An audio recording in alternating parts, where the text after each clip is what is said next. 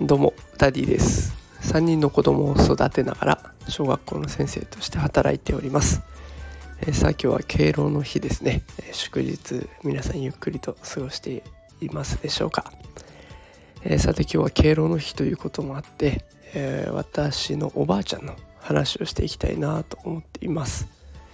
人のおばあちゃんの話なんて聞いてどうすんだとか思う人もいると思いますがまあ改めて自分の周りにいる人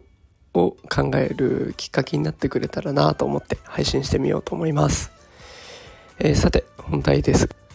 えー、私のおばあちゃんは2人とももうこの世にはいません、えー、そのおばあちゃんたちは2人とも対照的で1人はすごく厳格なおばあちゃんでした。えー、礼儀作法に厳しいおばあちゃんで、えー、そのおばあちゃんの家に行くと少し背筋が伸びたような記憶があります、えー、もう一方のおばあちゃんはどちらかというとおおらかで、えあんまり細かいことは気にしないようなタイプでした、え私が不登校の時には、えいつもそのおばあちゃんが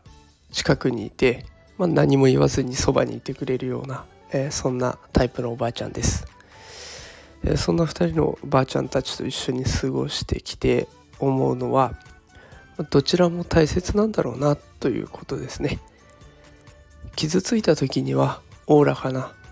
人が近くにいた方がいいし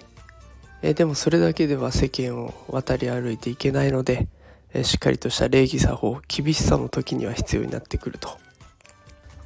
どちらか一方だけではダメで2人いたから今の自分がいるんだろうなというふうに感じました。これは学校でも同じで今の子どもたちはかなり精神的に不安定です。コロナのことがあったりとか今は小学生のうちから中学受験を考える子がかなり多くいますので高学年になるとそういったストレスもあったりして、えー、ピリピリした状態になっていきます。そんな子たちのためにはおおらかな先生でいることが必要になります。ただ一方でそれだけではどうしても通用しない世界がこの先待っているということも伝えていかないといけないのである程度の厳しさ最低限のルールを教えていくだとか生き方を教えていくだとかそういった厳しさも必要になってきます。私がこういったことに気づけたのも2人のばあちゃんがいてくれたからだなと、えー、今日敬老の日という日を通して改めて感じています、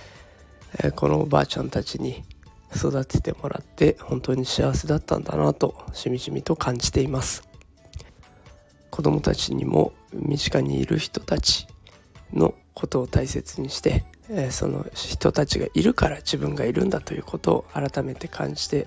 くれるようになってほしいなというふうに思っています。さて今日は私のばあちゃんの話をしてみました。さあ皆さんの周りにいる人はどんな人でしょうか？えきっとそういった人たちが今の自分自身を作ってくれているのかなと思います。是非今日敬老の日ですので周りにいる人を大切にして自分自身の成長させてくれたことに感謝していける日にしていくのがいいのかなと思っております。今日はなんだか偉そうに話してしまいましたがこの後子供たちが起きてきたら私はこのゆとりを保てるのか心配ですがまあ一日頑張っていきたいと思います。それでは皆さんも良い祝日をお過ごしください。それでは今日はこの辺で失礼します。